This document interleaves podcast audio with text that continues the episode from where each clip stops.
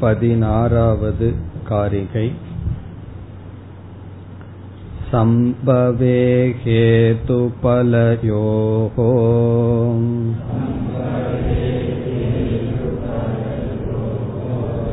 येषितव्यक्रमस्त्वया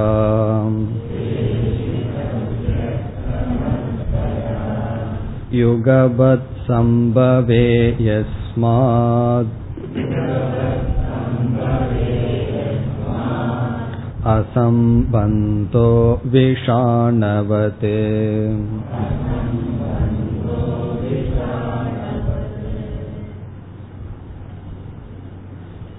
இப்பொழுது நாம் சத்திய காரிய காரணம் சம்பவிக்காது என்று பார்த்து வருகின்றோம் இந்த உலகத்தில் காரிய காரணத்தை நாம் பார்த்து வருகின்றோம். இவைகளை மித்தியா நிலையில் ஏற்றுக்கொள்கின்றோம். சத்தியமாக எந்த ஒன்றுக்கும் காரணம் என்றோ எந்த ஒன்றுக்கும் காரியம் என்றோ தன்மை இல்லை என்பதை இப்பொழுது நாம் பார்த்து வருகின்றோம். இங்கு காரிய காரணத்தை நிராகரணம் செய்ய உதாரணமாக எடுத்துக்கொண்டது ஷரீரம் கர்ம. நம்முடைய சரீரத்திற்கும் கர்மத்திற்கும் காரிய காரண பாவத்தை வேதமே பேசுகின்றது. ஆகவே இங்கு பூர்வ பக்ஷியானவன் எப்படிப்பட்டவன் என்றால் வேதத்தின் அடிப்படையில் ஷரீரம் கர்ம பாப புண்ணியம் இந்த இரண்டுக்கும் காரிய காரண சம்பந்தம் இருக்கின்றது.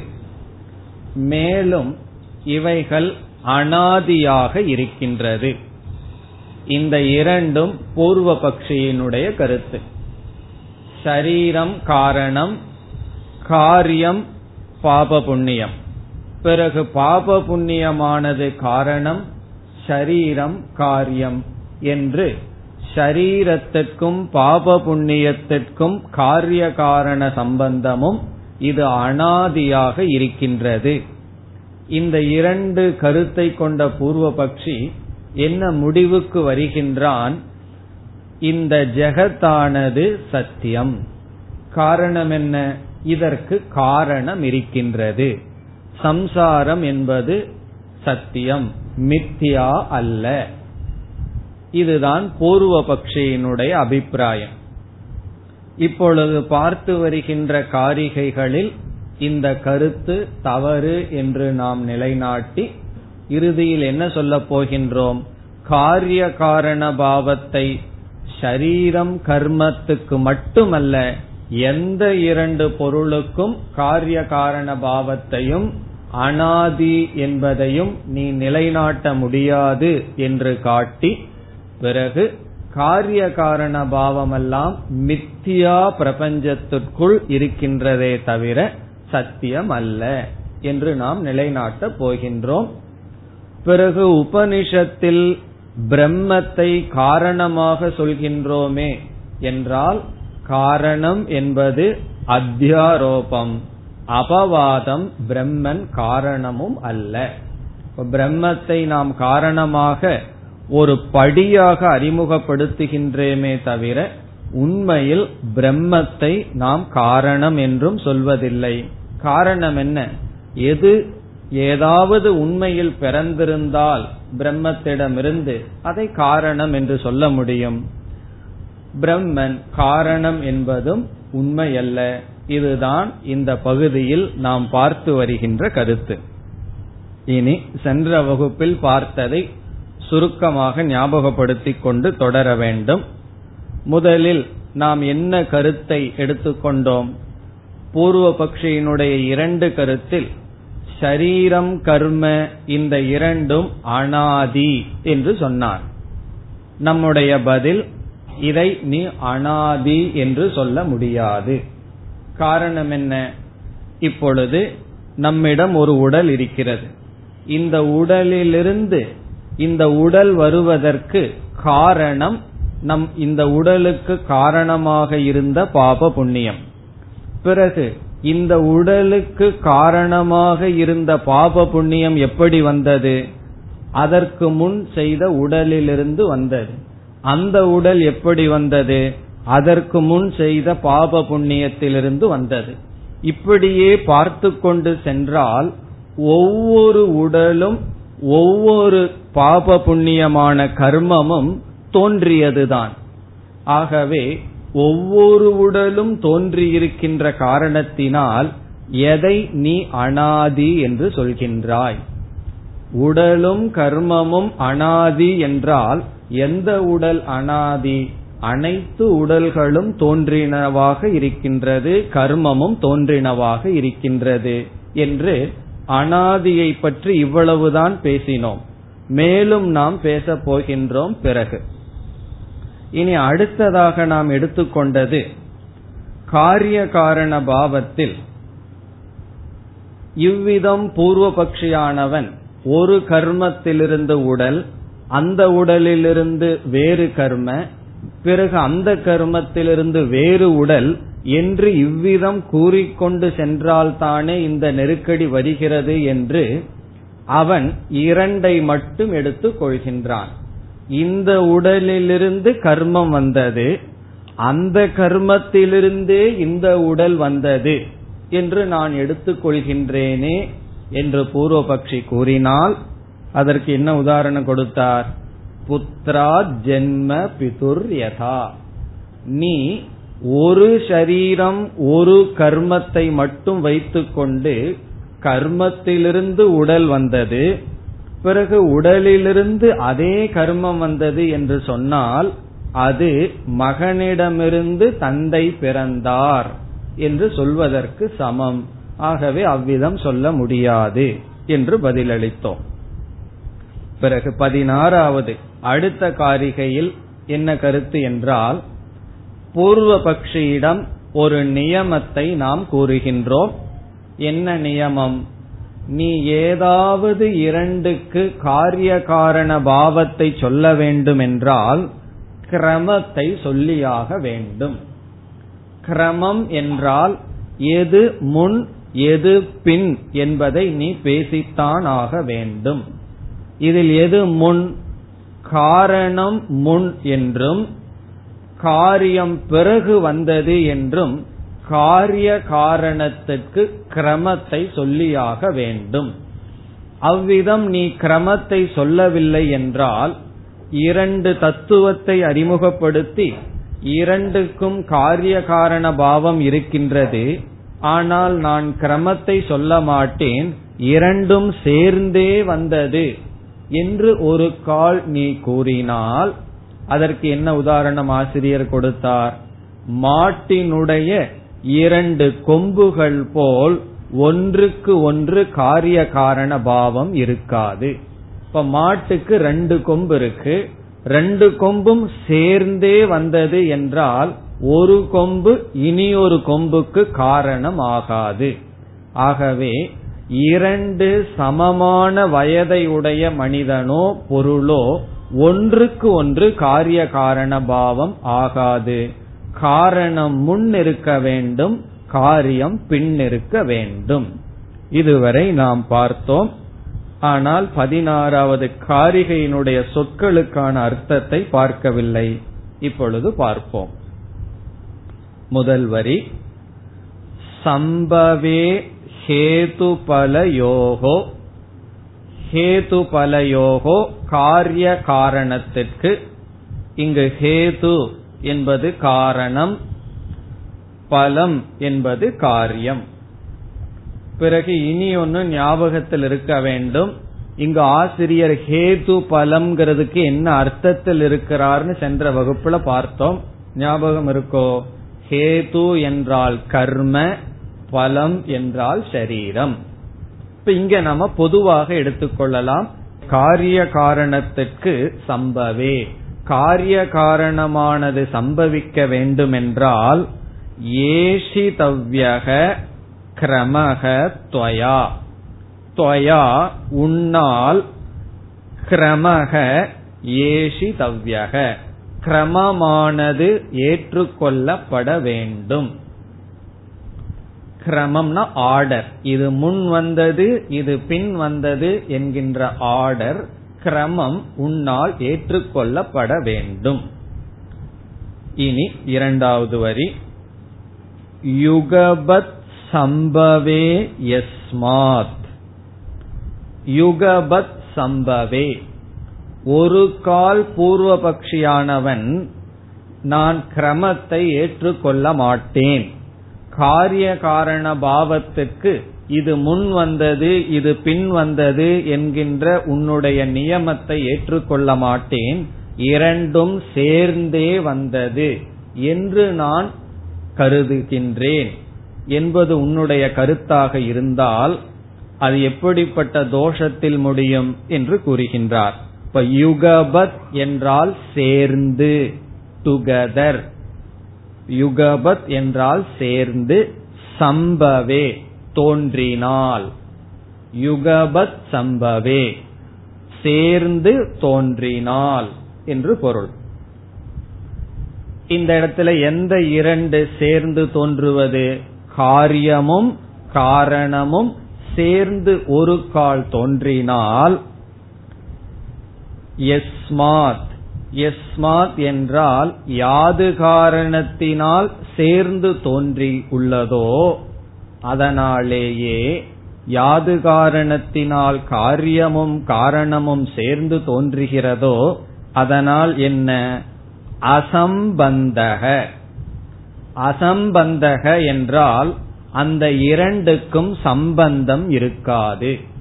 அசம்பந்தகன காரிய காரண பாவம்ங்கிற சம்பந்தம் இருக்காது. எதை போல? விஷானவது. வது என்றால் போல. விஷானம் என்றால் கொம்பு. மாட்டினுடைய கொம்பு. விஷானவத் என்றால் கொம்புகளை போல. இப்ப ரெண்டு கொம்பு மாட்டுக்கு இருக்கு. ரெண்டும் சேர்ந்து வருகிறது. இந்த இரண்டுக்கும் காரிய காரண பாவம் சம்பந்தம் இருக்காது. காரணம் என்ன? யுகபத் சம்பவே. இரண்டும் சேர்ந்து தோன்றின காரணத்தினால். இப்ப எவ்வளவு தூரம் வந்து பூர்வபக்ஷியிடம் நாம் அணுகி இருக்கின்றோம். நீ வந்து இங்கு இரண்டு பொருளாக எடுத்துக்கொள்ளப்பட்டது ஷரீரம் கர்ம இந்த இரண்டும் அனாதியாக இருக்கிறதுன்னு சொல்ல முடியாது. ஒவ்வொன்றும் சாதிதான் ஒவ்வொன்றும் பிறந்ததுதான். பிறகு இரண்டை மட்டும் வைத்துக்கொண்டு நீ பதில் சொல்ல முடியாது. நான் பரம்பரையை வைத்துக் கொள்கிறேன் என்று சொன்னால் அதுவும் முடியாது என்று சொன்னோம். இரண்டை மட்டும் வைத்துக்கொண்டு நீ பேச முடியாது. இந்த சரீரம் ஒரு கர்ம இந்த இரண்டுக்குள் மட்டும் காரிய காரண பாவத்தையும் நிலைநாட்ட முடியாது. பிறகு கிரமத்தை ஏற்றுக்கொண்டாக வேண்டும். ஒரு கால் நீ கிரமத்தை ஏற்றுக்கொள்ளவில்லை என்றால் அந்த இரண்டுக்கும் காரிய காரண பாவத்தை கூற முடியாது. இதுவரை நாம் வந்துள்ளோம்.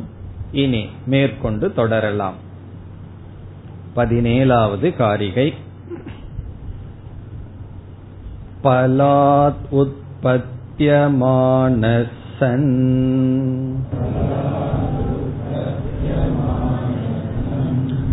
न ते हेतुः प्रसिद्ध्यति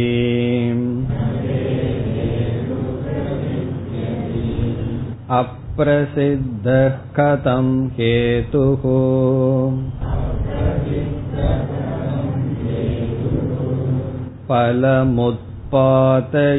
फलमुत्पादयिष्यति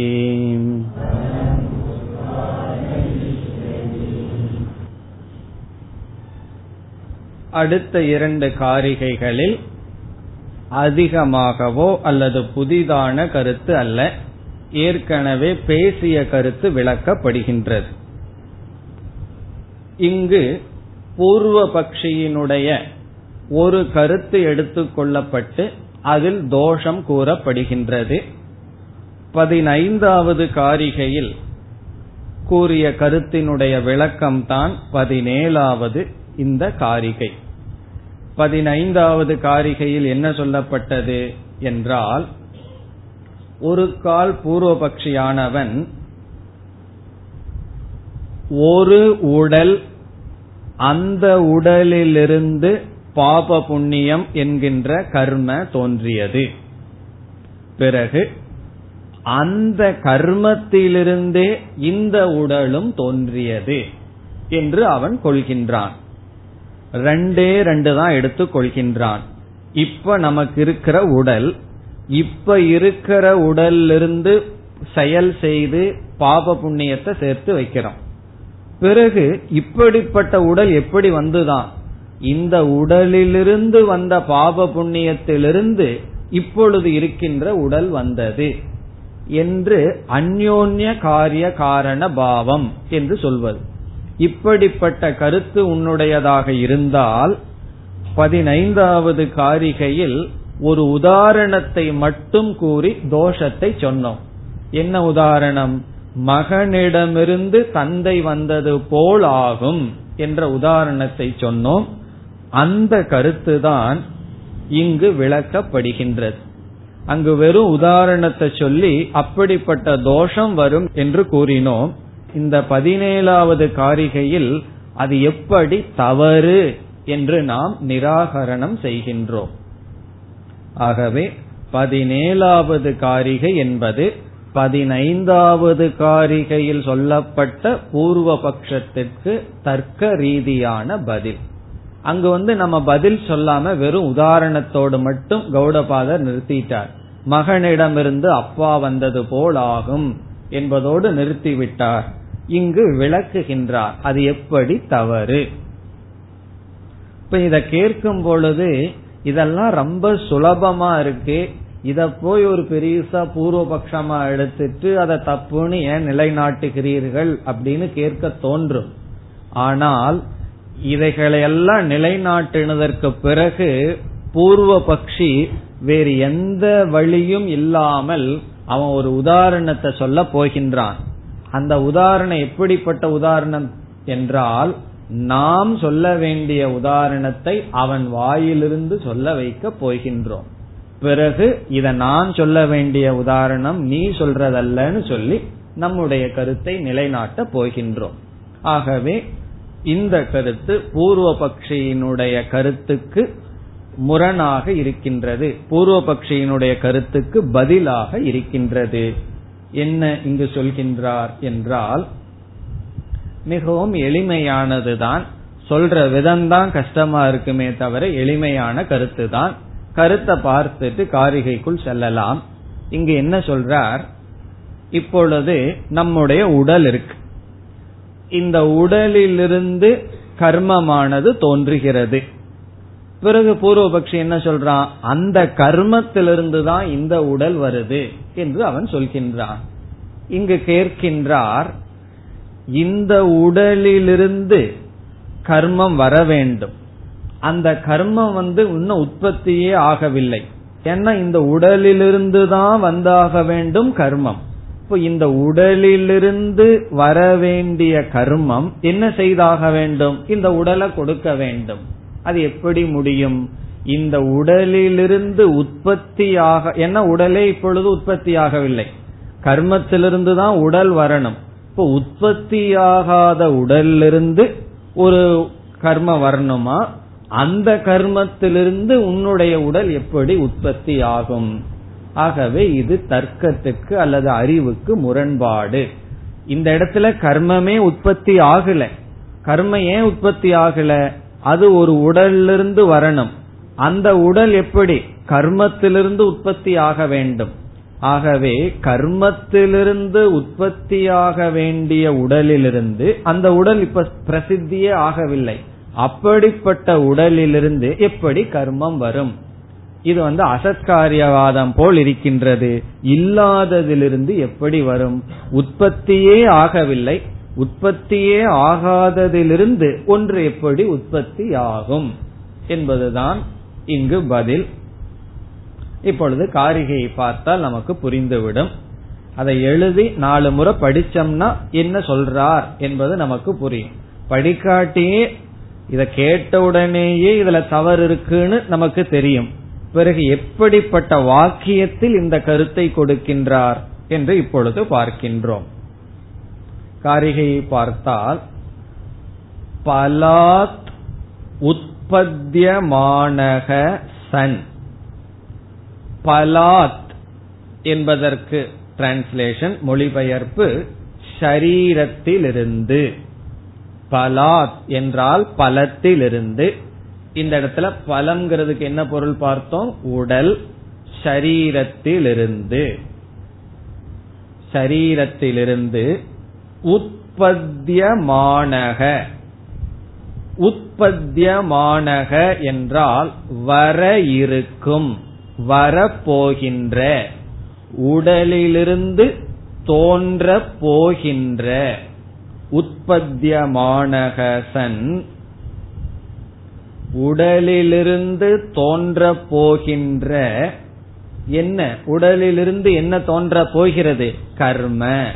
இப்ப உடலிலிருந்து தோன்ற போகின்ற கேதுகு உற்பத்தியமானகசன் எதிலிருந்து உடலிலிருந்து அதாவது சரீரத்திலிருந்து வர இருக்கும் கர்ம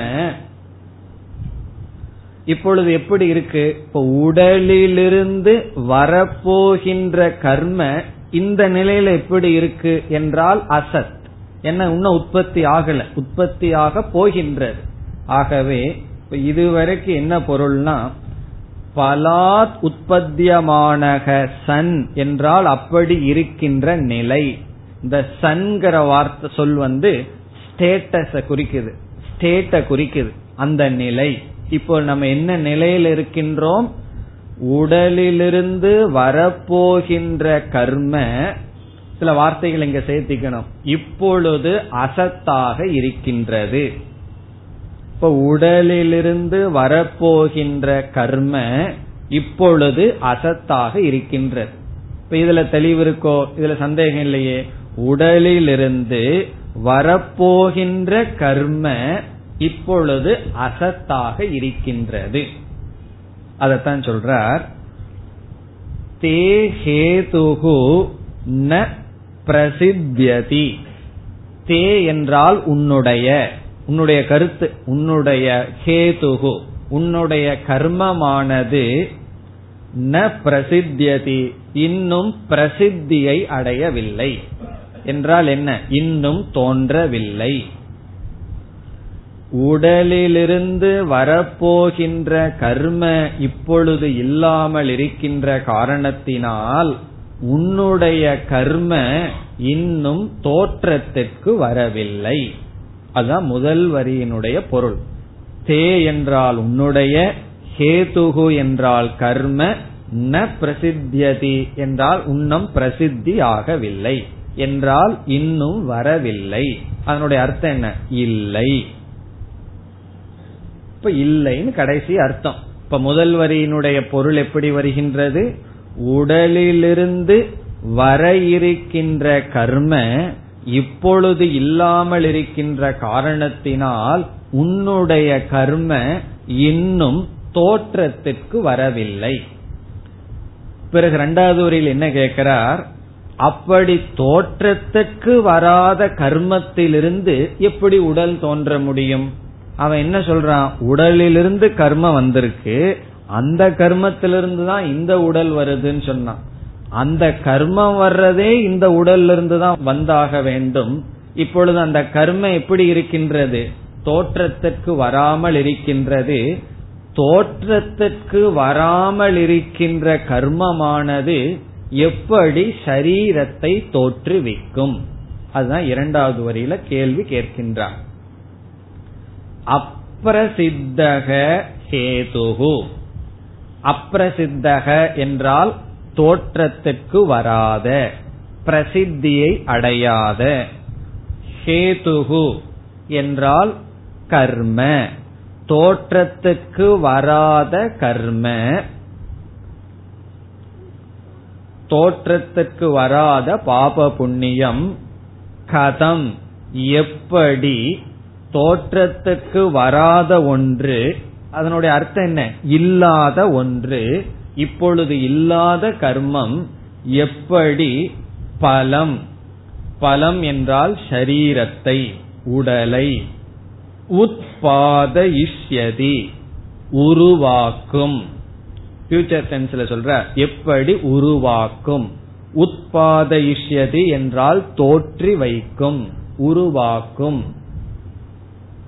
இப்ப முதல் வரியில் என்ன சொல்லியிருக்கார்?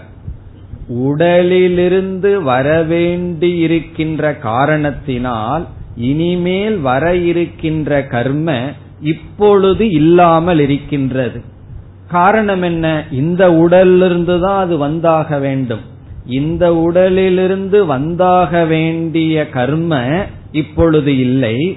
இல்லாத கர்மமானது எப்படி உடலை தோற்று வைக்கும் கதம் எப்படி பலம் உட்பாத இஷ்யதி இல்லாத அசத் கர்ம இல்லாதது உடலை எப்படி தோற்று வைக்கும்?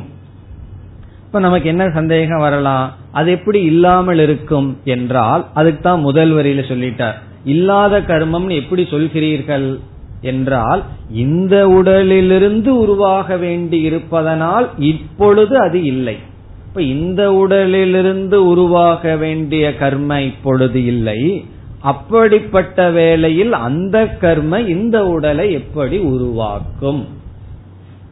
இதுதான் கேள்வி. இது கேள்வினா என்ன? இந்த இடத்துல கேள்வி கிடையாது. எப்படி உருவாக்கும்னா உருவாக்காது.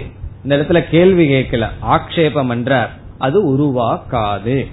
ஆகவே என்ன கருத்தை நீ நீ சொல்ல முடியாது? கர்ம உடல் ரெண்ட வச்சுட்டு உன்னால காரிய காரண பாவத்தை ஏற்றுக்கொள்ள முடியாது. பிறகு அவன் வேற வழி இல்லாம என்ன சொல்லி ஆகணும்? இந்த ரெண்ட வச்சுட்டு சொல்ல முடியாதுன்னா அவன் பரம்பரைய வச்சுட்டு தான் சொல்லி ஆகணும். பிறகு அந்த பரம்பரைய பற்றி நாம பேச போகின்றோம். இந்த ரெண்டுல நடக்காது என்பதை நம்ம வந்து முயற்சி செய்து அதை நீக்கிவிட்டால் பிறகு என்ன ஆகும் இனி அவன் வேறு வழி இல்லாமல் பரம்பரைக்கு போயாவான் அப்பொழுது நாம் வேறு விதமான சிந்தனையில அந்த பரம்பரையை பிடிக்க போகின்றோம் இனி அடுத்த காரிகை பதினெட்டு यति हेतोपलात् सिद्धिः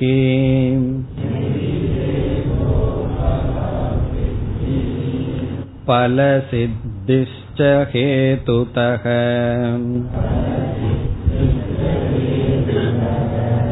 कतरत्पूर्वनिष्पन्नम्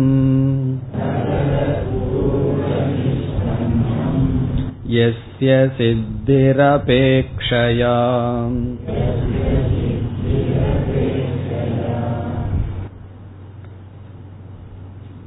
இந்த காரிகையிலும் பூர்வபக்ஷியினுடைய அந்யோன்ய காரிய காரண பாவத்தையே எடுத்துக்கொண்டு நாம் சொன்ன நியமத்தை நீ பின்பற்ற முடியாமல் இருக்கின்றாய் என்று சொல்ல போகின்றோம். நாம் என்ன நியமம் சொன்னோம்? காரிய காரண பாவத்தை சொல்ல வேண்டும் என்றால் கிரமத்தை சொல்லியாக வேண்டும் என்ற ஒரு நியமத்தை சொன்னோம். அந்த நியமத்தை நீ பின்பற்ற முடியாது. காரிய காரண பாவத்தை நிலைநாட்ட கிரமம் அவசியம் என்று சொன்னோம். இது முன் வந்தது இது பின் வந்தது என்று சொல்லித்தான் ஆக வேண்டும் என்று கூறினோம். பிறகு நீ அந்யோன்ய காரிய காரண பாவத்தை கொண்டிருந்தால் அதாவது இந்த உடலிலிருந்து கர்மம் வந்தது அந்த கர்மத்திலிருந்தே இந்த உடல் வந்தது என்ற கருத்தை நீ கொண்டால் என்ன சொல்ல முடியாது? கிரமத்தை சொல்ல முடியாது. என்று நாம் இங்கு குறிப்பிடுகின்றோம். ஆகவே இந்த பதினெட்டாவது காரிகையும் அந்யோன்ய காரிய காரண பாவத்தை வைத்துக்கொண்டே நாம் பதில் சொல்கின்றோம். இந்த பதினெட்டாவது காரிகை பதினாறாவது காரிகையினுடைய விளக்கம்.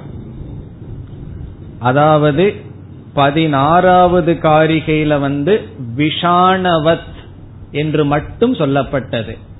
அது இங்கு விளக்கப்படுகின்றது. இப்ப கௌடபாதர் எப்படி இந்த நான்கு காரிகையை அமைச்சிருக்கார்? பதினஞ்சாவது காரிகையில் ஒரு கருத்தை சொல்லி அதுல வெறும் ஒரு உதாரணத்தை கொடுத்து பதினேழாவது காரிகையில விளக்கிறார். பதினாறாவது காரிகையில கிரமம்ங்கிறத அறிமுகப்படுத்தி கிரமத்தை ஏற்றுக்கொள்ளவில்லை என்றால் மாட்டுக்கொம்பு போலங்கிற உதாரணத்தை சொல்லிட்டு அதை பதினெட்டாவது காரிகையில் விளக்குகின்றார். அந்த தோஷத்தை இங்கு விளக்குகின்றார். ஆனா அந்த இடத்திலேயே நம்ம புரியணுங்கிறதுக்காக தோஷத்தை பார்த்தோம். நியாயப்படி அந்த விளக்கம் இந்த காரிகையில் தான் வருகின்றது. இரண்டு பொருளுக்கு காரிய காரண பாவம் கூற வேண்டுமென்றால் கண்டிப்பாக இது முன் வந்தது இது பின் வந்தது என்ற காலக்கிரமத்தை சொல்லி ஆக வேண்டும். நம்ம கிரமம் கிரமம்னு சொல்லிட்டு இருக்கோம். என்ன கிரமம்? காலக்கிரமம். இது முன் வந்தது இது பின் வந்தது என்ற கிரமத்தை சொல்லியாக வேண்டும். நீ ஒரு கால் ஒரு கர்ம ஒரு காரிகையோட பூர்வ பக்ஷினால வேற எந்த இடத்துக்கும் போக முடியாம பண்ணிட்டோம். ஒரு கடைசியா ஒரு இடத்துக்கு போவான். அந்த இடம் எந்த இடமா இருக்க போகுது? அது நம்முடைய இடமா இருக்க போகுது. எப்படி? வேறு வழி இல்லாமல் அவன் ஒரு உதாரணத்தை கூற அந்த உதாரணத்தை நாம் பிடித்துக்கொண்டு நிலைநாட்ட போகின்றோம். இனி நாம் காரிகைக்குள் செல்லலாம். இப்ப இந்த காரிகையினுடைய சாரம் என்ன? இதனுடைய மைய கருத்து என்ன? அந்யோன்ய காரியத்தை நீ கொண்டால் ஒரு உடல் ஒரு கர்மத்தை வச்சு இதனால அது வந்தது அதனாலேயே இந்த உடல் வந்தது என்று சொன்னால் நான் கூறிய காரிய காரண பாவத்தை நிலைநாட்ட நான் கூறிய காலக்கிரமத்தை நீ கூற முடியாது. அதுதான் இதனுடைய சாரம். இனி முதல் வரி. எதி ஒரு கால் ஹேதோகோ பலாத் சித்திகி பலாத் என்றால் உடலிலிருந்து. பலாத் பலத்திலிருந்து உடலிலிருந்து ஹேதோகோ சித்திகி ஹேது என்றால் கர்ம. கர்மத்தினுடைய சித்தி தோற்றம். இந்த இடத்துல சித்தி என்றால் தோற்றம். உடலிலிருந்து கர்மத்தினுடைய தோற்றம். பிறகு பல சித்திகீச்ச ஹேது தக ஹேதுதக என்றால் கர்மத்திலிருந்து பல சித்திகி உடலினுடைய தோற்றம். முதல் வரி வந்து பூர்வபக்ஷியினுடைய அபிப்பிராயம் பேசப்படுகிறது. ஹேதோஹோ பலாத் சித்திகி. அதனுடைய பொருள் பலாத் உடலிலிருந்து ஹேதோகோ கர்மத்தினுடைய சித்தி தோற்றம். ஹேதுதக என்றால் கர்மத்திலிருந்து பல சித்திகீச்ச பல சித்தி என்றால் உடலினுடைய தோற்றம். இது உன்னுடைய கொள்கையாக இருந்தால். இப்ப முதல் வரி வந்து நம்ம ஏற்கனவே பார்த்த பூர்வபக்ஷியினுடைய கருத்தை கௌடபாதர் திரும்பி சொல்றார். பிறகு நம்மிடம் கேட்கின்றார் அந்த பூர்வபக்ஷியிடம் கௌடபாதர் கேட்கிறார் கதரத் பூர்வ நிஷ்பன்னம். கதரத் இந்த இரண்டில் எது? கதரத் என்றால் இரண்டில் எது? பூர்வ நிஷ்பன்னம் முதலில் தோன்றியது. இந்த இரண்டில் எது முதலில் தோன்றியது? அதற்கு அவன் பதில் சொல்ல முடியுமோ? இருக்கிறதே அவங்கிட்ட ரெண்டு. எது? இப்ப இருக்கிற உடல் ஒரு கர்ம. இந்த உடல்ல இருந்து வர்ற கர்ம. அவன் என்ன சொல்றான்? இந்த உடல்ல இருந்து கர்ம வந்தது அந்த கர்மத்திலிருந்து இந்த உடல் வந்ததுன்னு நீ ரெண்ட வச்சுட்டே பேசினா இப்ப உன்னிடம் கேட்கின்றேன் எது முதலில் வந்தது? கதரத் இந்த இரண்டில் எது பூர்வ நிஷ்பண்ணம் முதலில் தோன்றியது முதலில் இருக்கின்றது? அவன் சொல்றான்னு வச்சுக்கோமே நான் முதல்ல எது இருக்குன்னு சொல்ல மாட்டேன் ரெண்டு சேர்ந்து இருக்கு. பிறகு என்ன பதில் சொல்லிடுவான்? ரெண்டு சேர்ந்திருந்தால் மாட்டு கொம்பு போல. காரிய காரண பாவம் வராது. இப்ப உன்னால வந்து எது முன்னாடி வந்ததுன்னு சொல்லவே முடியாது. அதுக்கு காரணத்தை சொல்றார் அடுத்த பகுதியில. எஸ்ய சித்திகி அபேக்ஷயா. எஸ்ய சித்திர் அபேக்ஷயாங்கிறத எப்படி புரிஞ்சுக்கணும்? எஸ்ய என்பதற்கு எந்த கர்மத்தினுடைய எஸ்யன எதனுடைய? இந்த இடத்துல கர்மத்தினுடையன்னு சேர்த்திக்கும். ரெண்டு விதத்துல அதை படிக்கலாம். முதல் வரி எஸ்ய கர்மனக. எந்த கர்மத்தினுடைய? சித்திகி அபேக்ஷயா. சித்திகி அபேக்ஷையான இருப்பதை முன்னிட்டு. எந்த கர்மத்தினுடைய இருத்தலை முன்னிட்டு? எஸ்ய சித்திர் அபேக்ஷையா. பாதியில நிறுத்தியிருக்கார். எந்த கர்மத்தினுடைய இருப்பை முன்னிட்டு அடுத்த வரிய சேர்த்தி புரிஞ்சுக்கணும் சரீரத்தினுடைய ஜென்மத்தை நீ கூற முடியும். இப்ப எந்த கர்மத்தினுடைய சித்தியை முன்னிட்டு அபேட்சையான முன்னிட்டு சித்தி என்றால் இருத்தல். எந்த கர்மத்தினுடைய இருத்தலை முன்வைத்து நீ சரீரத்தினுடைய ஜென்மத்தை சொல்ல முடியும்? அப்படி ஒரு கேள்வி அல்லது இது அப்படியே மாத்தலாம் இரண்டாவது விதத்திலையும். இப்ப ரெண்டாவது வாக்கியம் என்ன? எஸ்யங்கிறத சரீரஸ்யன்னு போடணும். எந்த உடலினுடைய முதல்ல வந்து எந்த கர்மத்தினுடையன்னு பார்த்தோம். இப்ப எப்படி சொல்லணும்? எந்த உடலினுடைய சித்தியை முன்வைத்து கர்மத்தினுடைய ஜென்மத்தை சொல்ல முடியும். இப்ப முதல் வரியில எந்த கர்மத்தினுடைய இருப்பை முன்வைத்து உடலினுடைய பிறப்பை கூற முடியும் அல்லது எந்த உடலை நீ முன்வைத்து கர்மத்தினுடைய பிறப்பை கூற முடியும் அப்படி உன்னால் கூற முடியாது. இப்ப உன்னால் என்ன செய்ய முடியாது? கிரமத்தை கூற முடியாது. கிரமத்தை கூறினாத்தான் காரிய காரண பாவத்தை நிலைநாட்ட முடியும். ஆகவே எக்காரணத்தை கொண்டும் ஒரு கர்ம ஒரு சரீரத்தை வச்சு நீ விளக்க முடியாது. என்று கூறிவிட்டு பிறகு அடுத்த காரிகையில் பூர்வ பக்ஷிய பார்த்து கௌடபாதர் என்ன சொல்கின்றார் பத்தொன்பது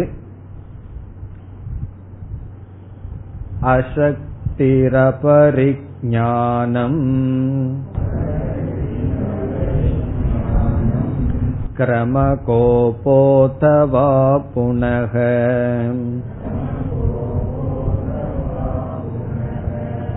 एवं हि सर्वदा बुद्धैः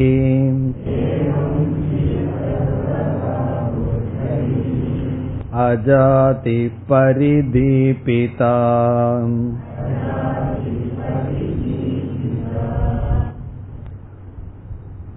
இந்த காரிகையில கௌடபாதர் என்ன சொல்கின்றார் பூர்வபக்ஷிய பார்த்து உனக்கு வந்து காரிய காரண பாவத்தை நிரூபிக்கிறதுக்கு போதுமான புத்தி இல்லை. புத்தி இல்லாத காரணத்தினால் அது மட்டுமல்ல சக்தியும் இல்லை. தர்க்கத்துல உனக்கு சக்தியும் இல்லை உனக்கு புத்தியும் இல்லை. ஆகவே உனக்கு பலகீனம் இருக்கு. அதனால நீ உன்னை அறியாமல் அஜாதிவாதத்தை தான் விளக்குகின்றாய் என்று கூறுகிறாய். உடனே இதை கேட்ட உடனே பூர்வபக்ஷிக்கு என்ன வரணும்? கோபம் வரணும். பூர்வபக்ஷியினுடைய மனதில் ரோசத்தை உருவாக்குகிறார். உனக்கு வந்து சக்தி இல்லை.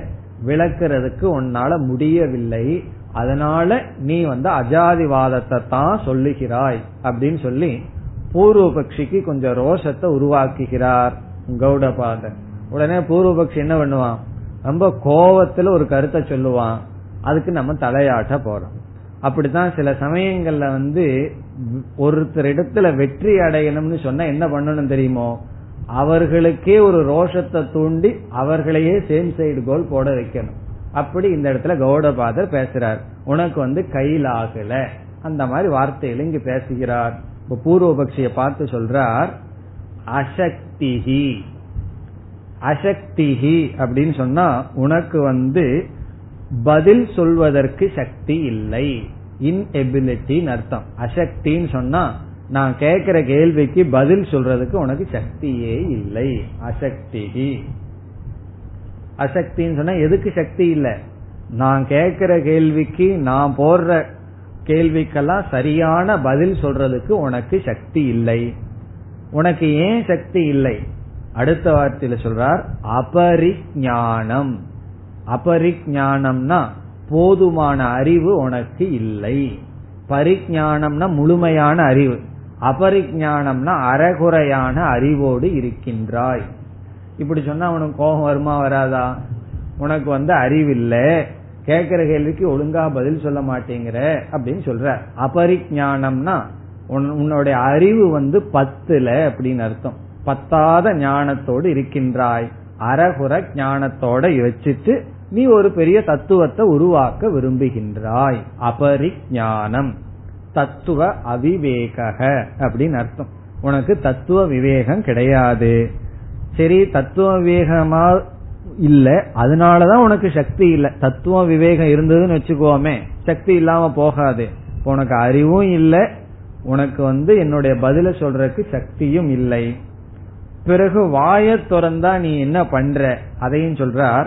கிரம கோபக அதவா புனக. அதவா புனகனா இல்லாவிட்டால் நீ என்ன செய்யற? கிரம கோபக கிரம கோபக இந்த இடத்துல கோபம்னு சொன்னா கோபம்னு அர்த்தம் கிடையாது.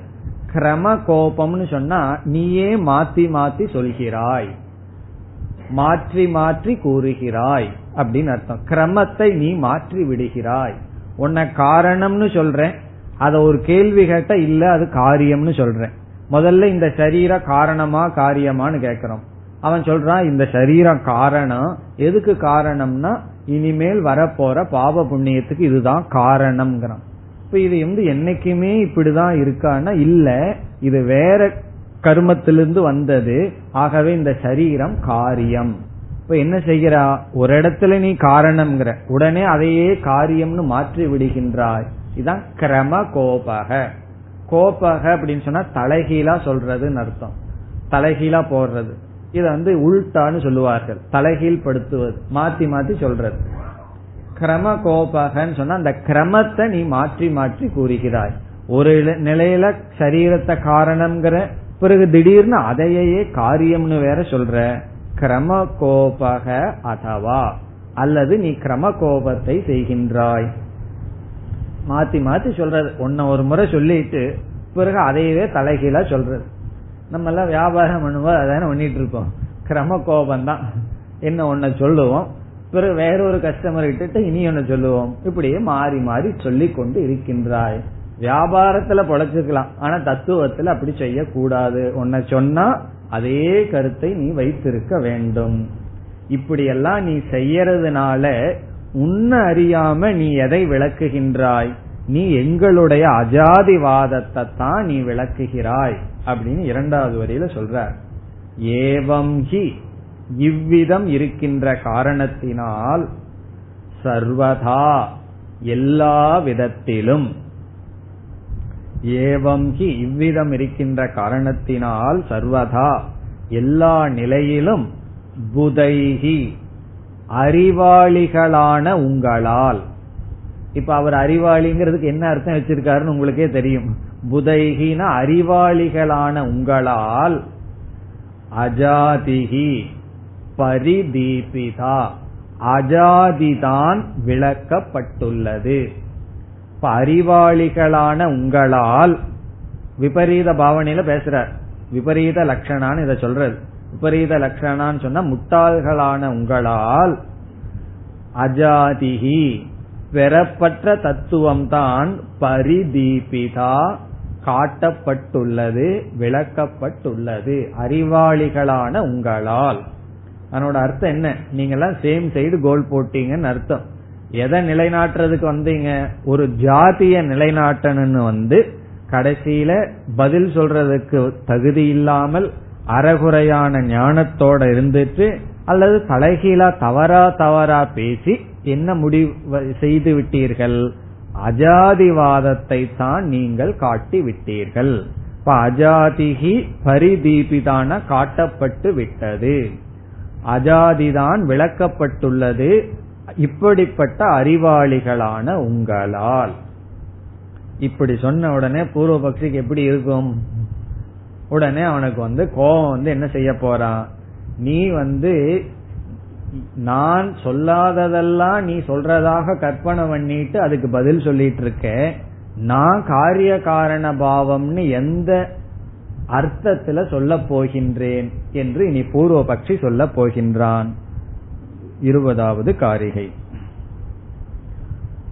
बीजाङ्कुराख्यो दृष्टान्तः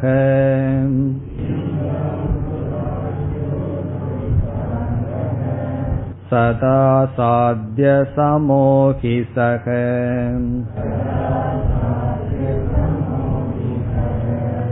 न हि साध्यसमो हेतुः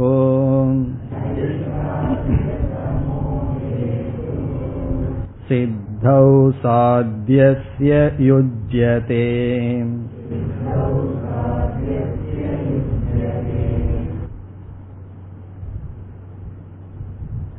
பூர்வபக்ஷி வருகின்றான் கடைசியா அவன் என்ன சொல்றான் நீ இதுவரைக்கும் நம்ம பார்த்து சொல்றான் நீ இதுவரைக்கும் நான் இதை சொல்கின்றேன்னு நீயாகத்தான் கற்பனை பண்ணியிருக்கேன் நான் அப்படி சொல்லவே இல்லையே நான் எப்போ அந்யோன்ய காரியவாதத்தை சொன்னேன் இந்த உடல்ல இருந்து கர்மம் வந்தது அந்த கர்மத்திலிருந்தே இந்த உடல் வந்ததுன்னு நான் சொல்ற மாதிரி நீ கற்பனை பண்ணிட்டு அதெல்லாம் சம்பவிக்காது.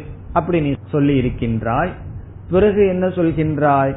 நான் என்னமோ ரெண்டும் சேர்ந்து வந்ததாக சொல்வதாக நீ நினைச்சு சேர்ந்து வந்ததுன்னு சொன்னா மாட்டு கொம்ப போலன்னெல்லாம் நீ பதில் சொல்லியிருக்கேன். நான் அப்படி சொல்லவில்லை.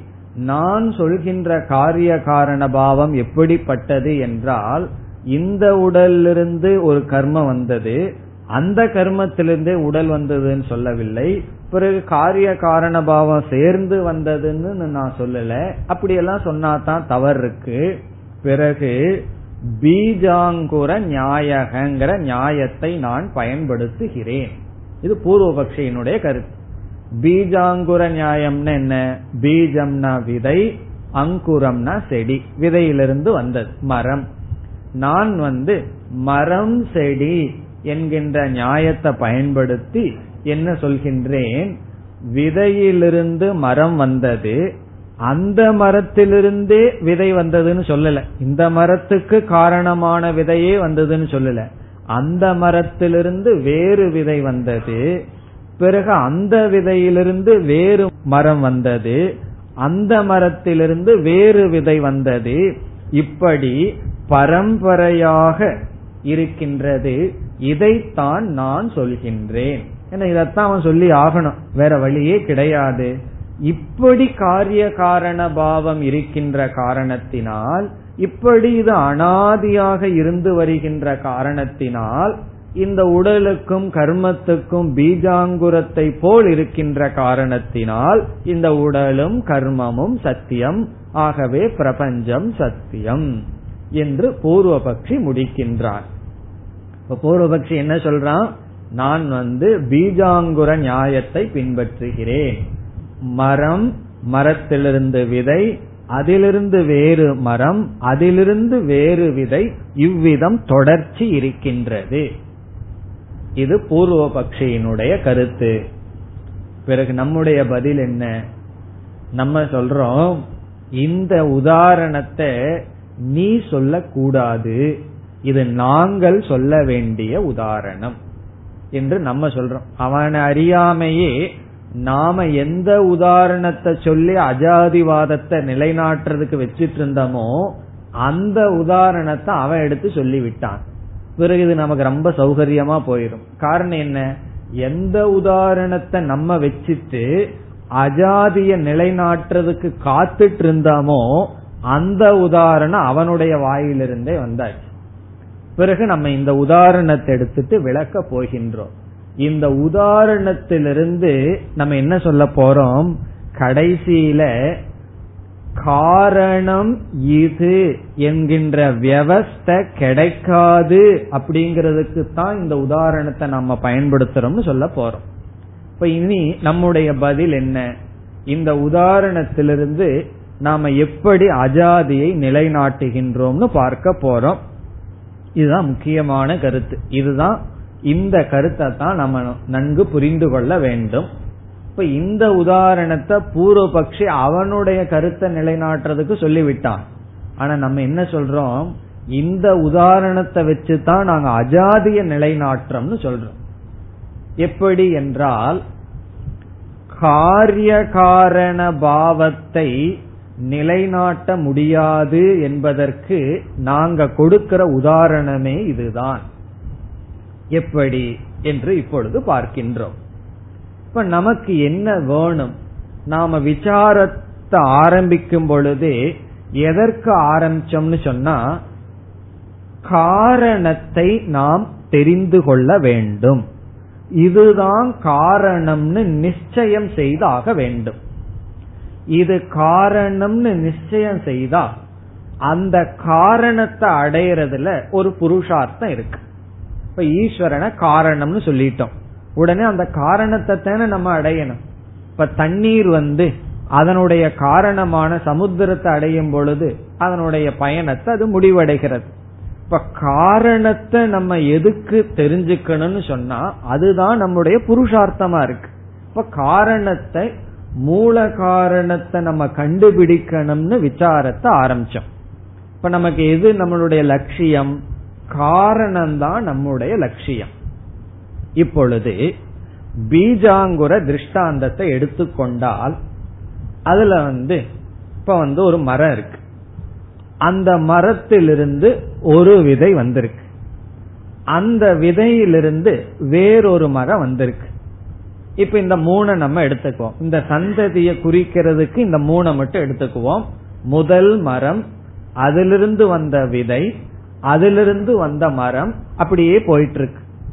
இப்பொழுது முதல் மரம் இருக்கு. அந்த மரத்திலிருந்து என்ன வந்திருக்கு? விதை வந்திருக்கு. இப்ப இந்த விதைய வந்து காரணம்னு சொல்றதா காரியம்னு சொல்றதான்னு சொன்னா அந்த விதைய காரியம்னு தான் நம்ம சொல்றோம். காரணம் என்ன? இந்த விதை இதற்கு முன்னாடி இருக்கின்ற மரத்திலிருந்து வந்திருக்கு. அது காரியம். பிறகு இந்த விதைக்கு காரியம்ங்கிற தன்மை இருக்கு. ஆனா பிறகு வந்த மரத்தினுடைய அடிப்படையில காரணம்னு சொல்றோம். அப்ப அந்த விதைக்கு காரணம்ங்கிற தன்மை இருந்த போதிலும் அதற்கு வேறொரு தன்மை இருக்கு. என்ன தன்மை? காரியம்ங்கிற தன்மை இருக்கு. பிறகு அடுத்த மரத்துக்கு வந்தோம்னா அது காரணமா காரியமான்னு பார்த்தா எந்த விதையிலிருந்து வந்ததோ அதன் அடிப்படையில பார்த்தா அதற்கு காரியம்ங்கிற தன்மை ஸ்டேட்டஸ் இருக்கு. அதற்கு பிறகு வந்த விதையினுடைய அடிப்படையில தான் காரணம்னு சொல்றோம். இப்படி பார்த்தோம்னா இந்த உதாரணத்துல ஒவ்வொரு மரமும் ஒவ்வொரு விதைக்கும் என்ன தன்மை கிடைக்குது? காரியம்ங்கிற தன்மை கிடைக்குது. இனி நம்ம வேதாந்தத்தை கொண்டு வரணும். எது காரியம் தது மித்யா? இப்ப காரியத்துக்கு என்ன லட்சணம் சொல்லி வச்சிருக்கோம்? எதெல்லாம் காரியமோ அது மித்தியான்னு பார்த்திருக்கோம். அது மட்டுமல்ல எது காரியம் தது சாதி. சாதி என்றால் தோற்றத்தை உடையது. ஒரு பொருளுக்கு காரியம்ங்கிற தன்மை இருந்தால் அந்த தன்மையே அது சாதி என்பதை நிலைநாட்டும். சாதின என்ன? ஆதியுடன் கூடியது. கௌடபாதர் வந்து ரெண்டாவது பிரகரணத்துல வைதத்திய பிரகரணத்துல என்ன சொல்லியிருக்கார்? ஆதௌ எதற்கு ஆதியும் அந்தமும் உள்ளதோ ஆதோ அந்தேச்ச என்னாஸ்தின்னு ஒன்னு இருக்கு. பிறகு எதற்கெல்லாம் ஆதி இருக்கோ அதற்கு அந்தம் இருக்கும். அது மித்யா என்று சொல்லியிருக்கார். நம்ம வந்து மித்யாவினுடைய லட்சணத்துல எது காரியம் தது மித்யா எது காரணம் தது சத்தியம்னு பார்த்திருக்கோம். அது எப்படி? களிமண் காரணம் பானை காரியம். இப்ப இந்த பானைங்கிறது மித்தியா களிமண்ங்கிறது பானையினுடைய அடிப்படையில சத்தியம். இப்போ பீஜாங்குர திருஷ்டாந்தத்தை நம்ம சொல்லி என்ன சொல்றோம்? பீஜாங்குர திருஷ்டாந்தமா இந்த எதையாவது ஒன்னு சொன்னால் பீஜாங்குர மரம் விதைங்கிற உதாரணத்தை போல இதுன்னு நீ சொல்லிவிட்டால் அது என்ன ஆயிரும்? அது காரியமாகிவிடும் மித்தியா ஆயிரும். இப்ப நம்ம என்ன சொல்றோம்? இந்த உலகம் வந்து இந்த உடலும் உலகமும் பீஜாங்குரத்தை போல இருக்கிறதுனால அது காரியம் அது மித்தியா என்று நம்ம சொல்லிட்டு இருக்கோம். இந்த உதாரணத்தை கொடுத்து. பூர்வபக்ஷி என்ன சொல்லியிருக்கான்? அவனுடைய ஜாதிவாதத்தை சொல்றதுக்கு பீஜாங்குரத்துல வந்து நின்னு இருக்கான் நம்ம என்ன சொல்றோம்? பீஜாங்குர திருஷ்டாந்தத்துல நாங்க எதை நிலைநாட்டிட்டு இருக்கோம்னு சொன்னா ஒவ்வொரு மரமும் ஒவ்வொரு விதையும் காரியம்ங்கிற தன்மை அதற்கு இருக்கிறதுனால அது மித்தியா. அது சாதி. கடவது பானையை போல. அப்ப என்ன சொல்றோம்? பீஜம் ச அங்குரம் ச மித்யா பீஜமும் அங்குரமும் மித்யா ஹேது என்ன? காரியத்துவாத். திருஷ்டாந்தம் என்ன? கடவது அனுமான வாக்கியம் எல்லாம் படிச்சிருக்கிறோம் அல்லவா? பீஜமும் அங்குரமும். அதாவது மரமும் விதையும் மித்தியா. அது வந்து மூல காரணம் அல்ல அது வெறும் தோற்றம்தான். அது மித்தியா. காரணம் என்ன? அது காரியமாக இருப்பதனால் காரியத்துவார். எதை போல? பானையை போல. ஆகவே இந்த பீஜாங்குர திருஷ்டாந்தமே எதற்குன்னு சொன்னா மூல காரணத்தை நிர்ணயிக்க முடியாத விஷயத்துலதான் இந்த திருஷ்டாந்தமே. இதுல ஒவ்வொன்னும் காரிய காரணமா இருக்கே தவிர நமக்கு மூல காரணம் வேணும். மூல காரணத்தை கண்டுபிடிக்க முடியவில்லை. மூல காரணத்தை அடைய முடியாத விஷயத்துலதான் நம்ம பீஜாங்குர திருஷ்டாந்தத்தை கொடுக்கிறோம். பிறகு பூர்வபக்ஷி இனி ஒன்னு சொல்லலாம். இவ்வளவு தூரம் சொன்ன உடனே அவன் அடுத்த ஸ்டாண்ட் என்ன பண்ணலாம் நான் வந்து இந்த அனாதின்னு சொல்றது ஒரு குறிப்பிட்ட விதை குறிப்பிட்ட மரத்தை சொல்லல இந்த சந்ததியை சொல்கின்றேன் இந்த பரம்பரைய சொல்றேன் அப்படின்னு அவனுடைய ரெண்டாவது ஸ்டாண்டு வரலாம். நம்ம என்ன பண்ணிட்டோம்? நீ மரம் விதைன்னு சொன்னா அதுல இருக்கிற ஒவ்வொன்னையும் எடுத்துட்டோம். இதற்கு பேர் சமஸ்கிருதத்துல வியக்தி அப்படின்னு பேர். வியக்தினா ஒவ்வொரு இண்டிவிஜுவல் தனித்தனியா எடுத்துட்டு அதை காமிச்சு இது காரியம் காரியம் சொல்லி மித்தியான்னு சொன்னோம். அவன் சொல்றான் நீ ஏன் தனித்தனியா எடுத்துக்கிற? பரம்பரைய எடுத்துக்கவே. அதுக்கு நம்ம பதில் சொல்றோம். பரம்பரைங்கிறது ஒரு வஸ்து அல்ல. உன்னுடைய மனசில் இருக்கிற கான்செப்ட் உன்னுடைய மனசில் இருக்கிற எண்ணமே தவிர பரம்பரைன்னு ஒரு வஸ்து இருக்கா? நான் வந்து குருவை கூட்டிட்டு வந்தேன்னு சொல்லலாம். குரு பரம்பரைய கூட்டிட்டு வந்தேன்னு சொல்ல முடியுமோ? இப்ப வந்து ரெண்டு மூணு குருமார்களை ஒருவர் கூட்டிட்டு வர்ற யார கூட்டிட்டு வந்தீங்கன்னா? நான் குரு பரம்பரையை கூட்டி சரி அந்த பரம்பரைக்கு சாப்பாடு கொடுக்க முடியுமோ?